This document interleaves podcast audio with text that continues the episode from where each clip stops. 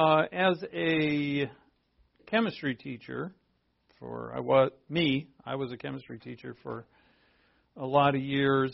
Uh, my children loved, I, and I did a lot of these, but my children loved the demonstrations the most. So, you know, I worked out all kinds of these things. Uh, you know, pour some chemicals together and they change color. Uh, create a liquid from a solid, create a gas. I had this wonderful reaction that made this purple cloud of gas. It wasn't all that good for you, but they were young, you know. It had a stink to it, you know. But it, it was this purple cloud. I did a lot of fire and stuff as well, a lot of explosion stuff. Halloween, yeah, we'd blow up a pumpkin every Halloween. Yeah, we'd carve the face out of it and then put the pieces back in and then blow it up. And then all the pieces would go flying out. Um, and, you know, it's, people love those things because people love to see that which is wonderful more than they want to hear about it. Same with us, with we're visual. Uh, we want, um, as we love plays and movies and stuff, and uh, and so when it comes to the love of God, which we're going to be looking at, we looked at it yesterday and today and tomorrow. Um, God reveals it, and, and, and God uses a word demonstration, and He demonstrates His love.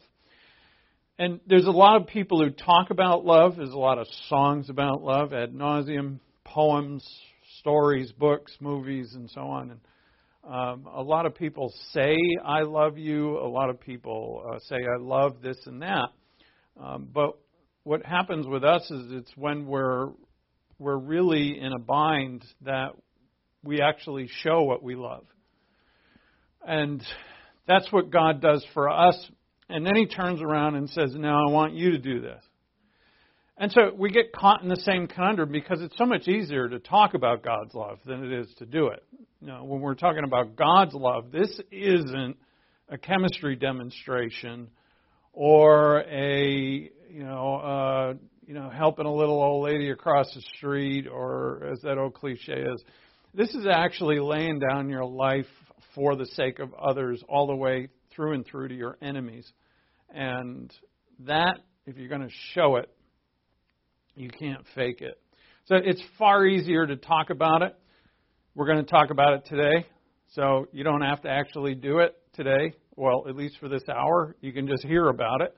But um, God is going to challenge us uh, in this brief study of His love to be what He is, and we're going to fear it. Don't be honest with yourself.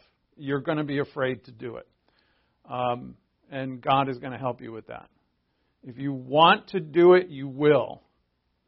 And God's going to help. He's going to give you the power to overcome that fear. But if you don't deal with the fear, and if you don't um, be very truthful with yourself as to whether you're actually living in the love of God or you're not, then it's never going to happen. And uh, and this is something that God wants for us so very badly. So we're going to start actually in Genesis Genesis 22. And let's open up with prayer and thank our Lord for his gift of his word and for the gift of his presence, and which it's a lot of this is about that. um, just the ability to be in the presence of his word, which puts us in the presence of him. And so, with humility and reverence and thankfulness, let's pray.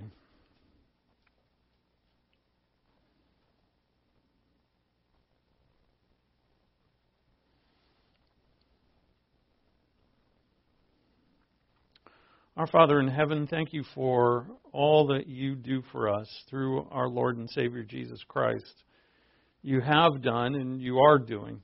He now sits at your right hand, praying for us, interceding for us, providing for us as you always do. We thank you for your word that opens up to us the, the depths of your being, your person, your plans through and through, from Genesis to Revelation, there's a seamless whole to it, with so many parts, though. And sometimes our head spins trying to figure out all those parts, but we know, Father, that with you all things are one and true, and as our subject is of love. As we approach this subject that is enormous, Father, we just ask for your clarity in whatever ways that you would speak to each one of us through your Spirit, that we would see what you would have us see. And we ask this in Christ's name. Amen. Um, love is used in language all the time. It's used in uh, often, I would say, mostly in romance. The Bible uses it exactly the same. Uh, it's multiple times. Uh, the Bible does not hide human love behind anything, even when it's ugly, and it does get pretty ugly. Uh, the Bible reveals it. There's a love for all kinds of nasty things in the Bible done by people who are are not too good. And there's a love uh, people have that who are good people, who are people who love the Lord, but yet they get their eyes on the wrong thing, start loving the wrong thing, and they fall and fail badly. But when God showed His love, He's shown it multiple times. Yesterday we talked about it a bit.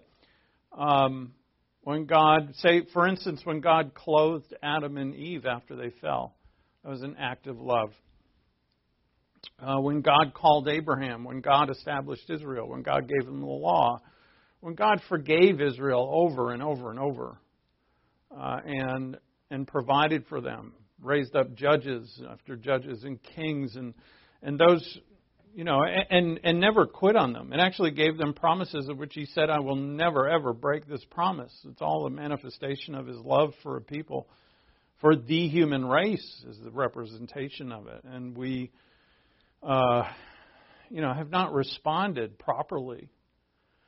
And then God, so you know, this this love is expressed in multiple ways, and then it is expressed in its ultimate way, and it, in its purest in its deepest form. And that God shows. It's a demonstration. It is the demonstration of his love in all of history, and it's Christ on a cross.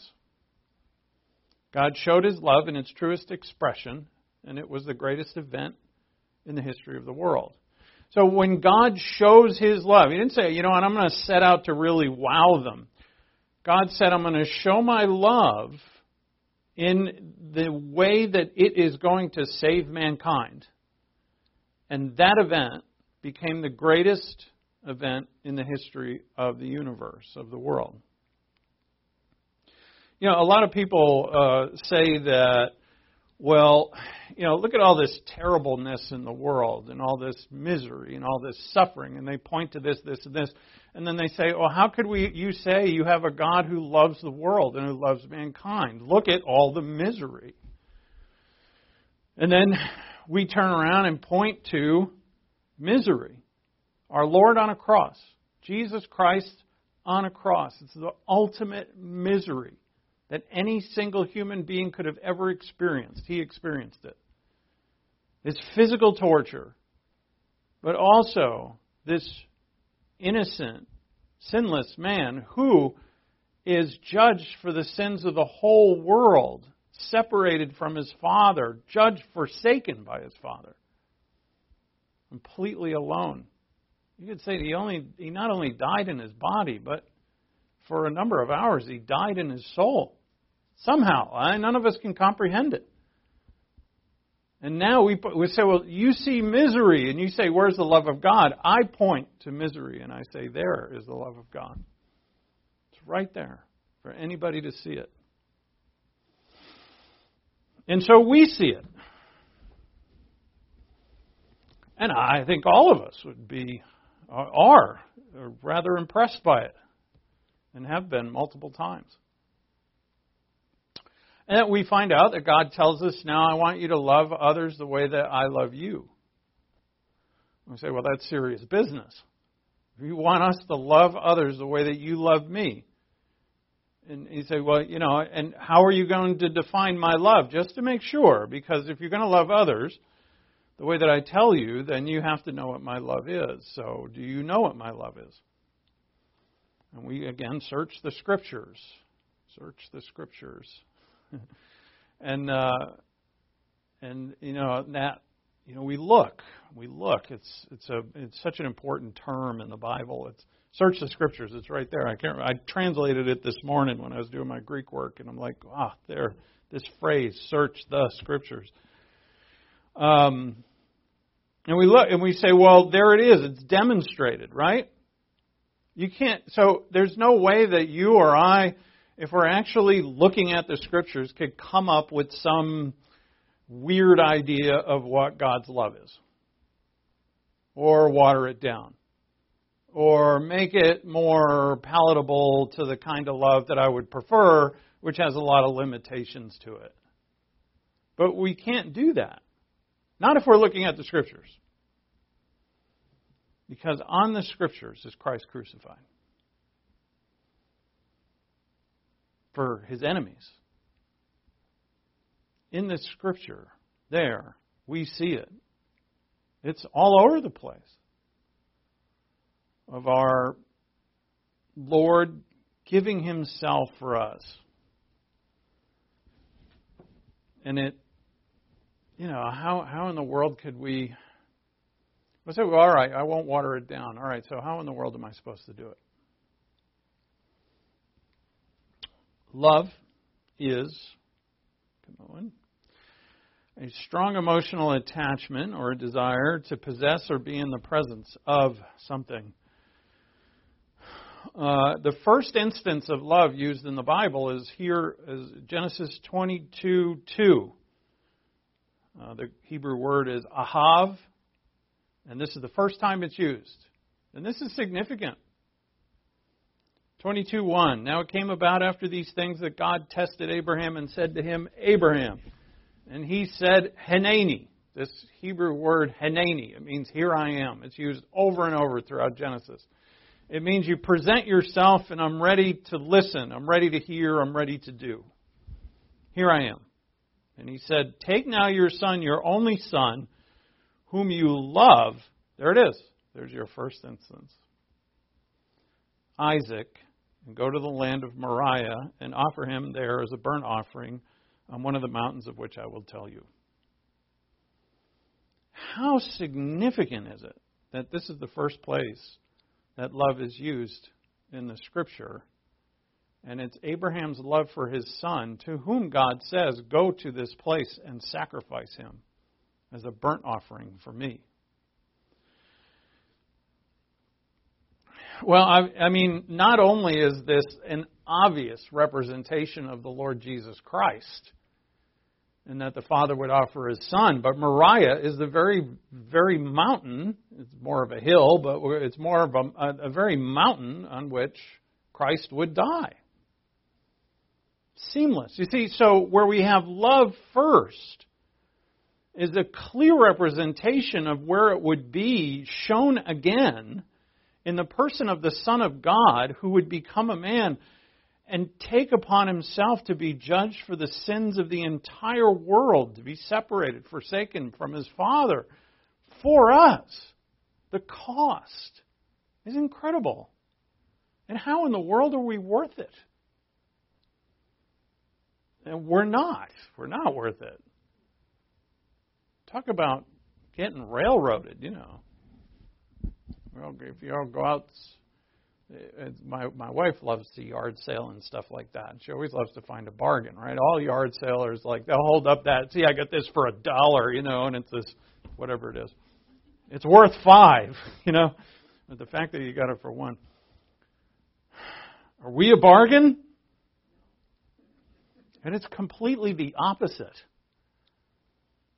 Like God got hosed, right? But this subject of love, as you see it here, it's throughout the Scripture. And see, if we're going to understand it, we have to look at it throughout the Scripture. And look at it in its, all its ugliness as well, because it gets pretty ugly.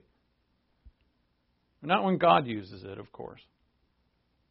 Now, the second instance of love is in Genesis 24, and that's Isaac's love for Rebekah. Uh, in uh, 20, Genesis 24, He takes Rebecca into the tent and loves her. It's marriage, it's a sexual union, it's a relationship with Rebecca, whom he did love. And so we have here the first instance, which is really a representation of God's love, and then in the second instance, we have a representation of man's love.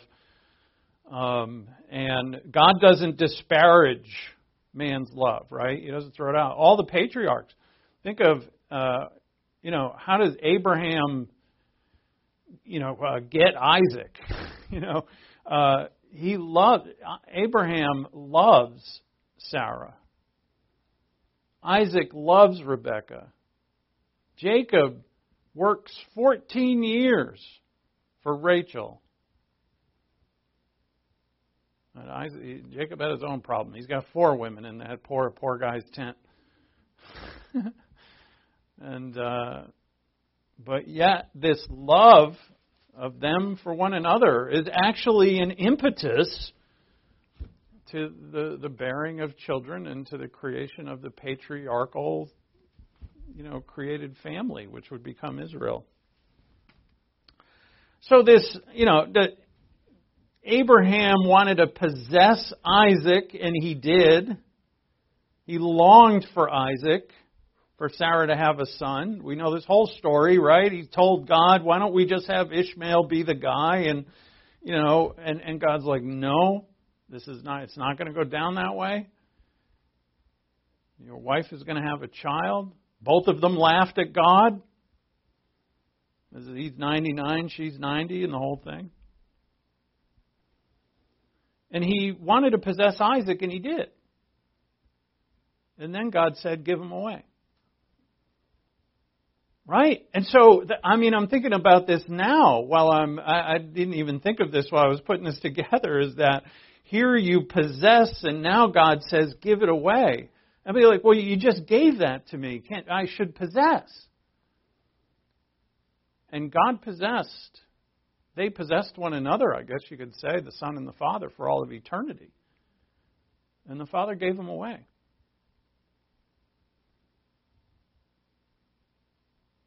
Abraham gets Isaac back. God gets his son back, if that's theologically correct. And, you know, whatever God says, if you give that, didn't Christ tell us you'll receive a hundredfold in this life? Whatever you've sacrificed for me, you're not really losing. Although at that time, and there comes the fear aspect. God says, Come on, hand it over. And you're like, eh, I don't want to. God says, Trust me, trust me. It may not come back to you in the same form, in the same way, but it is going to come back, and it'll come back bigger and better. You trust me. Loosen that grip. So God's love actually acted so as to possess us and bring us into his presence. And that he did because he wanted us. Now, here's where we have to be careful because people have taken this point, which is true, and said, well, God was lonely, God needed fellowship, God wanted this, and really then we become the center of attention and we become the most important thing, and that is not true. We are not the important thing. The important thing is an important He. It's Him. It's God. It's Him and His glory. He's important, not us. His love is not the important thing. Love, love, God is love. It's not the other way around. It's not love is God. We don't worship love. That gets you way off track. Don't do that. We worship God, and God is love. That love acted on our behalf. So we make sure God is love, love is not God. And so the priority is not us, but Him. And this will keep things right in your heart. Why didn't I get that? Why didn't he come through for me? Right? Deb and I were talking about Job just before class. Job, you know, what did Job do wrong to get what he got? Nothing. Right? Satan challenged Job's. Uh, Satan challenged God really, and Satan, and Satan challenged Job. And God said, "All right, Job, uh, all right, Satan, you can, you know, you can do to him terrible things." And Job had no clue why it happened. So why did God do that? Job asked the same question eventually after his three friends were of no comfort. And Job was there's some marvelous lines in it. Or, you know, he's like, God, if I could just have a day in court with you, but then what would you, you know, what could I say? What can I say to you? And he's just so broken and lost and un, just doesn't understand. And yet God followed through with it. And God never told him why. Didn't apologize, that's for sure. And why? Because it's God's glory that's important here. But at the same time, God is not going to, because it, His glory is wonderful, He's not going to do things to just like torture us for the sake of doing it, to express His power. You know, that's what tyrants do. You know, small people, small minded people with a lot of power, they express hurt on people so that they could flex their authority. God never does that. He is righteous and good.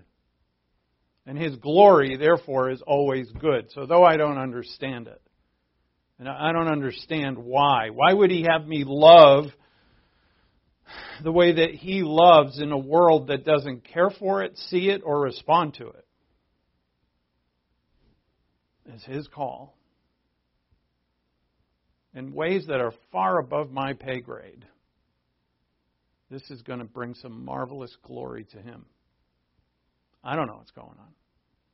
But one thing I do know is that He is good. And what He calls me to do is good. And so, in this, you know, this love that God has for us, which is in our passage, that Jesus Christ Himself and our Father loved us or have loved us and brought us comfort, who comfort us, takes us right back to the cross. Because that's the depiction. That is the central depiction. We could go to many things in the scripture that depict God's love for Israel, for individual people in the Bible. Uh, and all of that would be great. If we were going to do a whole long study on love, it would be fruitful. But since this is going to be somewhat short, we're going to go right to the source. So go to 1 John chapter 5 to first see what he's given us.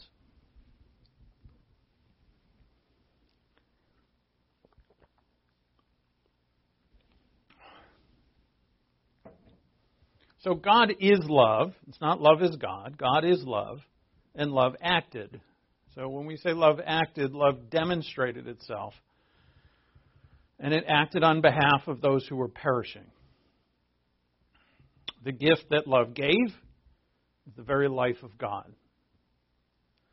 And I would say this is why it's so expensive, why it costs so much, is because of what He's giving us. The value of the gift is shown, a value of any gift, how much it costs a person to give it, and the uh, worthiness of the person who receives it. If you put those two together, you see the value of a gift. In 1 John 5:11, John writes, "And the testimony is this: that God has given us eternal life, and this life is in His Son. He who has the Son has the life. He who does not have the Son of God does not have the life." It's so simple. So simple. And yet, so profound that God has given us eternal life, and this life is in His Son. If you have the Son, you have the life. So, you know, how do I know I have the Son? This I believed upon Him, and I, I understand what He's done for me. I've, uh, my faith has been in the gospel, and if your faith is in the gospel, you possess Him. If that's true, you possess eternal life, and eternal life is the life of God. So the gift is God's life It doesn't make us gods, it makes us humans who possess his life eternally. This is a life that is of a quality of life. It's not just a duration, although it is that. But I say that quite a bit when I talk about eternal life. It's a quality. It's the life of Christ that came into the world. that lit up the world. It's His life, His way, His love,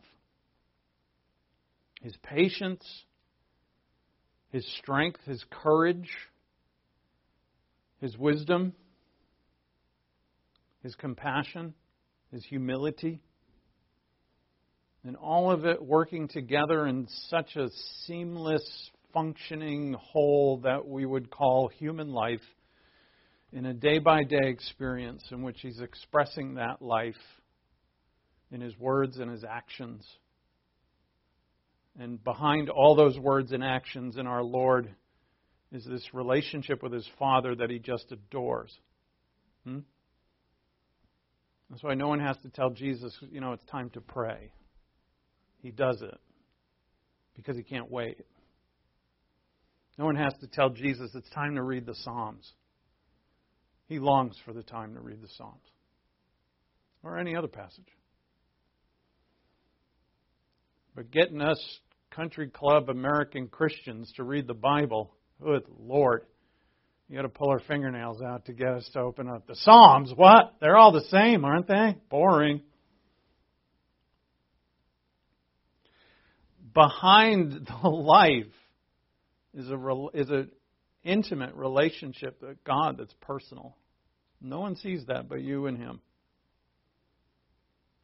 And you know, with time, now I hear if you if any of those words are convicting to you, I would say good. And I would also say that act on that conviction with just the slightest changes. I would even say forget forget the slightest changes maybe. Act on those with the willingness to change. In other words, to honestly evaluate your relationship with God on a personal level. Um, what is it? And if it's weak, admit that. Not to me, to Him. And pursue it. And I guarantee you, God will, God will bring you there. I almost said drag you there, but that's true too. Sometimes He's going to pull you by the nape of the neck, but you know, pursue it with Him, and it will change in marvelous ways. Because without that intimate personal relationship that's behind the scenes, this expression of His love, it'll be just a show. And Jesus' love was no show. God's love was no show. There's a lot of people who are doing the show. Speaking of which, so we just write, He gave us what? Eternal life. In this incredible passage in 2 Corinthians 5:19, God was in Christ reconciling the world to himself, not counting their trespasses against them. How is this possible? I don't know. Nobody knows. God was in Christ reconciling the world to himself. Does this mean that God died? Um, no, I would say no. God can't die. I think that's a pretty reasonably solid theological position. But in some way, shape, or form, that's God on the cross, and He's reconciling the world. Now, reconciliation means what? Make peace? It means to take two parties who are enemies and bring them together and that's what he did. He died for our sins. He didn't count them against us. And in Colossians 2, he nailed them to the cross. They're not counted against us. All right, go to Romans 5.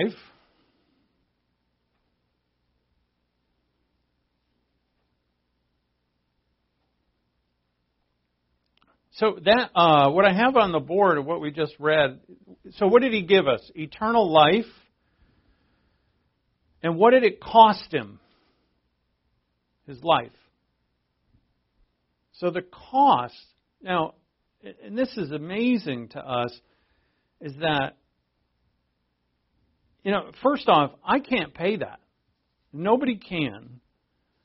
And so it has to be given by grace. Who could attain it? Who could find their way now, I want you to, to, for today, picture this as a door. You know, salvation, and Jesus says, I'm the door in, in John 10. Um, that the door, you need a backstage pass to the place that is filled with holiness and righteousness and sinlessness, a place that the Bible calls heaven. And the one who lives in heaven is God. The one who is there, the, the Son of God, resurrected and ascended, is there. And for us to be with Him, to have this life, we need to get through a door and, and have the um, quality about us that allows us to remain. But you could never get in in the first place, but you know, narrow is the door that leads to life, right? And, and that door is opened by the love of God. And the door is Christ, right? So God so loved the world that he gave his son. And, and that door is opened by this love and what it would cost him. Look at Romans 5 6. For while we were still helpless, at the right time Christ died for the ungodly. For one will hardly die for a righteous man, though perhaps for a good man someone might even dare to die. And there, what that means is, is that someone might die for someone who's righteous, who does good things. Uh, perhaps for a good man is someone who is is beyond righteous but actually does good.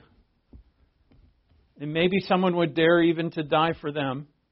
But God demonstrates his own love toward us in that while we were yet enemies, Christ died for us.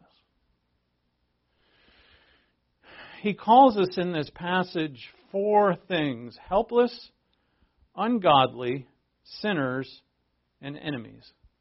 Enemies are in verse 10. We're in verse 10, and we're enemies. Uh, ungodly, helpless sinners, and enemies of God. And, you know, this, he died for us so that we would have, as we read, eternal life. Did he send another creature to do it? No, why not send an angel or make a creature to do it? That's what the Jehovah's Witnesses believe. Jesus is a created being. That God created him to do the dirty work, so to speak. But no, uh, all that that's that's a cultish idea that he actually sent himself. The Son and the Father are one. The life that God has given us has to be given by grace because we can't attain it. And here's another thing is that it can't be forced. This life cannot be forced on anybody, and therefore it could only be given by faith. So grace, faith, and we're saved. That's Ephesians 2 8 and 9. So, did God want humans to hang out with Him for all of eternity? Like as if He was lonely. After an eternity of just the three of them, they're like, maybe we should get some pets. I don't know. But that's actually, some have come to believe that because, and I, I understand it. I, I don't mean to make fun of anybody, but it, it's, you have to accept the Scripture for what it says and not alter it. Because what the Scripture says is crazy. right? And what people do is they take the crazy and then they make it a little less. But when we when we say they make it less crazy, or we call it crazy, we're we're measuring it according to the standard of earth and this world. And people don't do this. The gods that people have invented or Satan has invented are not like this. And so we try to make it more palatable by making it more human and earthly. God was lonely, so he needed to fill up heaven. This is not the case. The case from the scripture is that God is love, and love demonstrated itself to the creatures that he had created in his image who fell, who fell by their own choice, who were warned not to eat of that tree. They chose independence from God. They chose to leave. And God's love got them. God's love acted in a way that demonstrated itself. And not because God was trying to impress anybody, it's what God it's what love does, what God's love does. And you know, we in the human race we have an inkling of this. If you fall in love with somebody, anybody, they fall in love with someone, they will do things they won't normally do. They'll sacrifice in ways that they won't normally. And that is an echo. It's a tiny little stream running off the love of God that's way up in the mountain somewhere. They don't even know the connection, but it is connected. People who love a pet will love a. I am astounded now because my my house that I grew up in, my parents were both from Ireland, and the pets that were in the house, they weren't in the house first off, and they were not allowed, and they were out in the fields. They both grew up in farms in Ireland, and the dogs were for chasing sheep around and and you know chasing cows around and stuff. And then you get back, you know they come here to America, they haven't changed, and so all us kids wanted dogs, and you know our dogs were not treated very well at least by us. So, and you know, if a dog got sick, well, uh, you know, here's a we could either get rid of them or you have a vet bill. Oh, good lord! You know, there was no such thing as a vet. And then then I see, but then I marry into a family that has a vet in it. Amy's a vet, Chris's sister, and and I see these bills that people pay for their pets. People will pay, right, Sonny? So Sonny's sitting over there saying, "Thank God." But if you were Mike and Ann Chagrew's dog, that that would be it. If you needed dental work or uh, X-ray or something, you'd be you'd be uh, let go. They put the they tie him in a sack with some rocks and throw him in the river. Did they? Yeah, yeah. My mom told me that. That's what they would do with the extras. Uh, anyway, why would people do that for a pet? Because they love them. It was a long commercial to get back to this point. That love will make you do some crazy stuff. Love made God do some crazy stuff. And then boy, people are going, oh, you know, God, you know, God has this romantic love. Stop that right there. Just because it has something closely echoing that which is human love doesn't mean it's that. God's love did something incredible that you and I have spent a whole lifetime learning and never come to the depth of it. I think of all, all of eternity. Right? The only earthly thing that exists for all of heaven are the scars, the nails, the form of that nail through his hands or wrists, wherever they went through. That's the only earthly thing that exists for all of eternity. Is that imprint. That nail, which will never, you know, is long, long gone, it made an imprint, and the shape of that imprint is eternal. The one thing. That impression. So, we're let's look at the Gospels. Uh, look at Mark 2. So now we have to, we're going to just go back and forth, I think, here. So we we go to the love of God and we behold that. And then we turn from that and go to our own hearts. And then we see us. And some, some have called this uh, a, a spiral. It's called a hermeneutical spiral. Hermeneutics is just a science of interpretation. But you go to the scripture and then you come back around to your own soul and then you go back to the scripture and you come back around and you keep making changes every time as you're learning what the truth is of the Scripture and making that right in your own soul. And that takes a multiple spirals. You know, you're doing this all the time as you're learning and growing. And so it's not surprising that love is a key theme in the Gospels, and especially in what we call the Sermon on the Mount. Um, which may, in Matt, as well, I'll leave that. I'll run out of time if I tangent on that.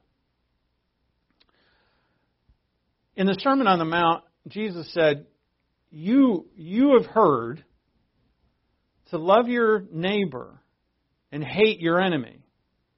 But I say to you, love your enemies. Pray for those who persecute you. So, you know, Jesus magnifies love to the point of himself, of what he's going to do. Now, notice this, that this takes us now to the Pharisees. And though we may all say, well, we're not Pharisees, and I'm sure that you're not. I hope that you're not. But we have our traditions, and the Pharisees had theirs. And so we're going to look at an example here of Jesus breaking Sabbath traditions. He didn't break a Sabbath, that would have made him a sinner. He didn't do that. The traditions that the religious crowd had come up with, many, many, many rules about the Sabbath that were not in the Mosaic Law, uh, he broke those, and it would seem he did so on purpose. And so this is going to be an example of loving principle more than people. Now, the, the principles is a tricky word for this because, and it's the only word I really could come up with, is that um, a principle may be so close to God that it cannot be broken ever. And then there are other principles that are tangible, malleable. So, in other words, in the Bible, we have should I eat meat sacrificed to idols? It depends. It depends on where you are and who you're with. It's a, it's a very flexible thing. Should a woman wear pants? Not a problem anymore. But, right? I, I'm not that old, but some years ago it was an issue. Should boys swim with girls? Should we smoke? Drink, dance, R rated movies, like you know, all those. I've heard of those. But depending on where the culture is. I read uh, one of this guy's books. He, he did his uh, PhD in London, and he was with a group of Christians. And he he's the group that he was with in America. They didn't touch a drop of alcohol.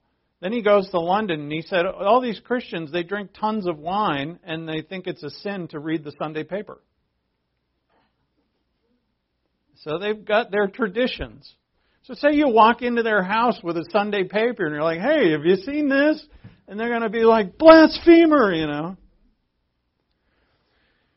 Simple things. But yet, we can hold on to traditions, whether they're cultural, whether they're from our families, whether they're from the religion that, or religious church that we were brought up in. And when the people that we're supposed to love are in violation of our traditions, our love grows cold. And this is what Jesus deals with here. Look at Mark 2:23.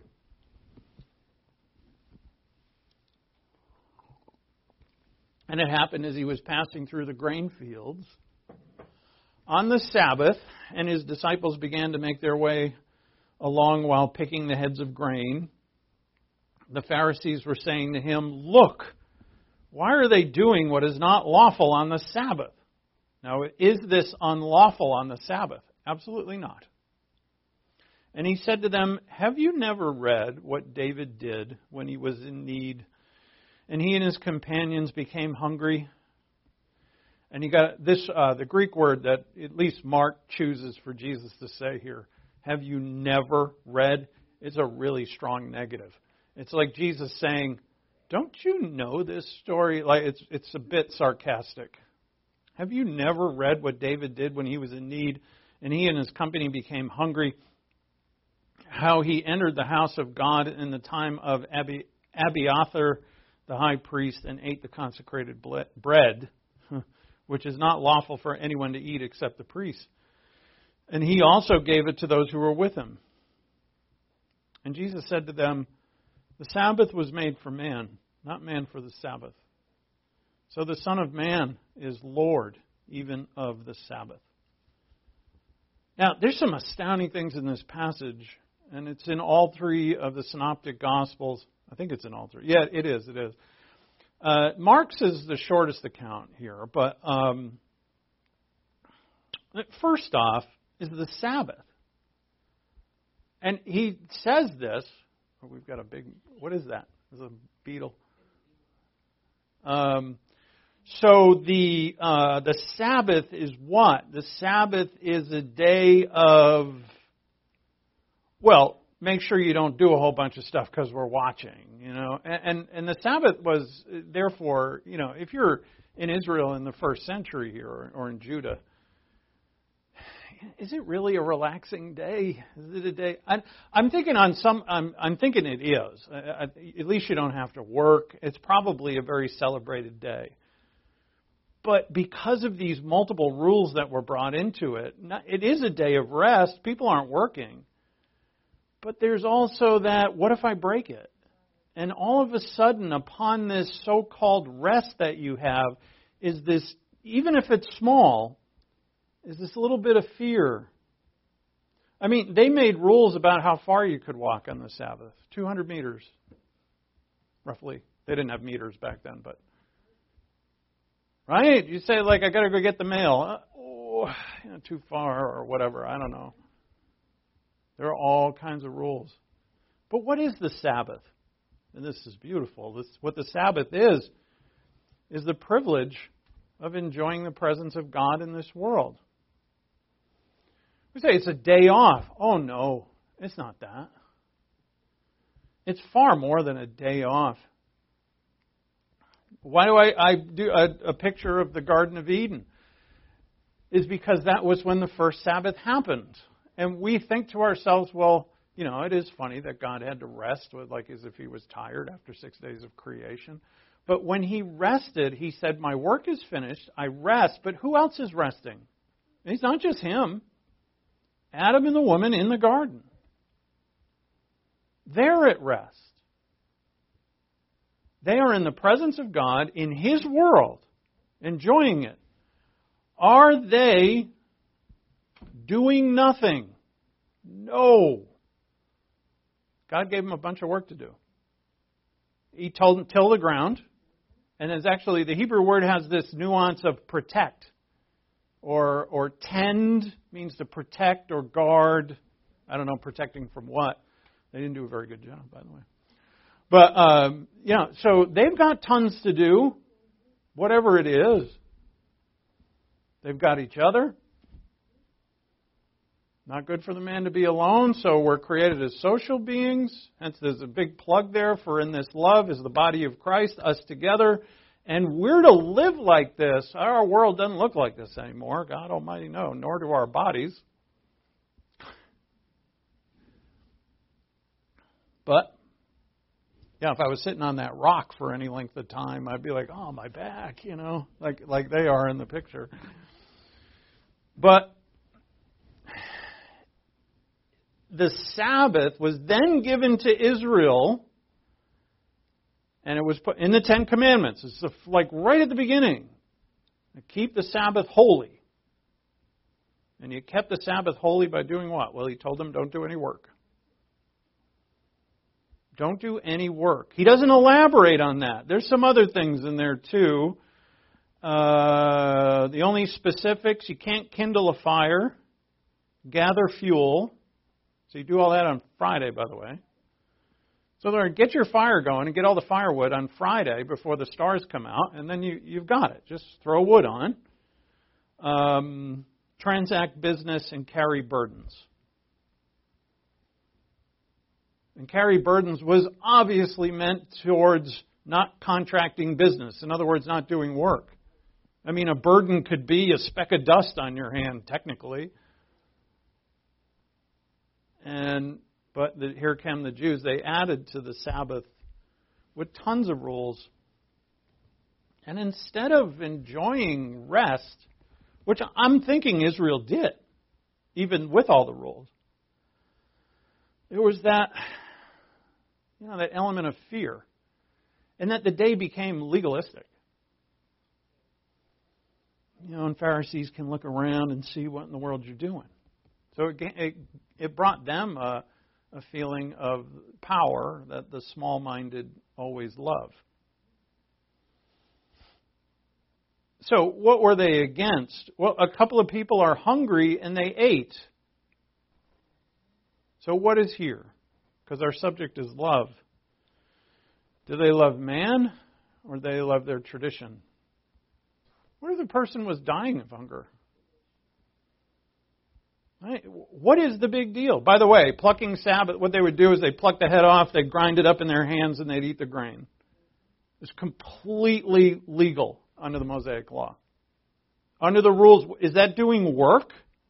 Carrying a burden? Kindling a fire? Transacting business? No, it's not. So, what is reasonable and good uh, sorry, when it is, love states that people take precedence over principle. And we've got to be careful about the reasonable and good. You know, some people think this is free reign to just be a rebel. You know, Jesus was just breaking the rules. No, he wasn't. Jesus was proving a point that when it's reasonable, this is why he uses David. Was David when in 1 Samuel, David's on the run with his men from Saul. They're exhausted, they're hungry. They end up in uh, it's Nob at the time. And David goes to Abiathar, the, the high priest, and he says, I want to eat that, we're going to eat that bread. And Abiathar said, uh, okay. He gave it to him. But the law stated, it's in, in my notes, Leviticus 24 9, only the priests were to eat of that bread. That's the showbread that was on the table, the 12 loaves that were there. Only the priests. But David ate it. And there's nothing in the scripture that says that God was either remotely upset with this. And Jesus, therefore, vindicates it and says, well, look, if David, in his need, when he was hungry, people are more important than traditions. The tradition's important. The showbread's important. We're not throwing it away. But David's more important. Now, and this from the New Testament knowledge makes arrogant, but love edifies. That's from eating meat. Oh, yeah. I figured I'd run out of time for this. I know, right? That, uh, but we will. I, am going to have to finish it tomorrow. Um, because in the next, because Mark's not done. Uh, this is a different event, but Mark puts them together because it's the Sabbath again, and then Jesus is doing something else that the Pharisees are not enjoying. And he's healing someone. So we go from somebody's hungry, and my tradition says, uh uh-uh, uh, you can't eat. And then we go to a guy who's got, it's a withered hand. I don't know, right or left. And this withered hand would have made this man condemned to poverty. He can't work. You know, possibly he's a slave because he can't, you know, he can't support himself. He can't work. And Jesus says, you know, is it right that I heal him on the Sabbath? Is it lawful to heal on the Sabbath? And their conclusion is no. And you see, the, the difference that he's showing us here is that love elevates people above traditions. And so, what's most important is the salvation of that person's soul. Now, it's important here that we understand that what we're talking about in terms of people, whether they're hungry or they're handicapped or they've got fill in the blank, that we're actually helping them. Okay? So what what love does is do, does benefit and good to others. What a lot of people think love is in our world is just doing anything for anybody. And it made me immediately think of the homeless situation. It's easy for me to think of that now because right now in Dallas, a block away from our house, some dude has plopped a tent on the sidewalk. We've not seen this in Dallas yet. And it's right across the street from Maggie's school. And he just showed up yesterday or the day before. It's right on a public sidewalk. Um, and so the, the homeless situation like that we have here, is it, are we doing them good? Now, in some cases, maybe yes. In some cases, maybe no. But the overall policy of just giving people free space to do what they want and giving them needles and all the blah, blah, blah, everything that, that people are doing, or that governments are doing, is it actually helping them? And, and a lot of people, and so we say, well, you're being cruel. Uh, we don't want to be cruel either, because you can go to the other side and say, well, you know, I'm not going to do anything for anybody because they're all bad, evil people. They're not. There's probably some that are, you know, truly in need that we could help. And so we've got to search that out and discern that. Um, but the problem is, is that as, as the Lord is getting to here for us, is that our love can have limitations. And these are the marks of false love. I'll leave you with this. Limitation is that something's withheld. And this is not God's love. Right? The loving of it's in our example in Mark. We'll we'll return there tomorrow. We got to make sure we get that through. That um, you know, my tradition says you can't do that. So you've just limited yourself based on something that's not near as important as the heart of that other person. And again, emphasizing the fact that I'm going to benefit them. Uh, some people think love is, is just the bleeding heart that just does and, and some people do this just to assuage their own guilt or to impress others. Look, I give and I give, and you know, in, in all honesty, they don't give a care about the other person. They just want to show themselves to be gracious. Limitation control is that you're manipulating others. I'll give to you if, and then detachment. Detachment is I'm not going to sacrifice. I'll give, I'll do, but not to the point where it's going to hurt me. Certainly not. Not to the point where it's going to impair me. God's love hurt him.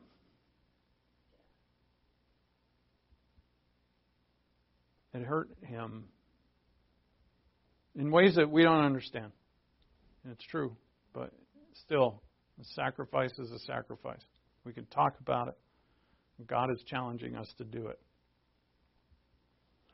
All right, so we'll return to Mark tomorrow. It was way too short on that, but uh, yeah, because it's a marvelous passage, and especially with the Lord. The Lord's going to say, "I'm the Lord of the Sabbath," and just to leave you on a high note, a good note. If the Sabbath is that, and it is for us now, because the, the Bible says that we have a Sabbath with us every day. He's the Lord of the Sabbath. He gave us this. And without His love, we're not going to be there. So that's what's at stake. Let's pray. Thank you, Father, for your word, and thank you for all grace that comes upon us through our Lord Jesus Christ, who died for us, paid the price for our sins, so that we can count ourselves your children. Your love is an enormous subject. I pray that the words that you have spoken to us each today would impact us in ways that you would have it, so that we would grow closer to being ones who love like you love. We ask in Christ's name. Amen.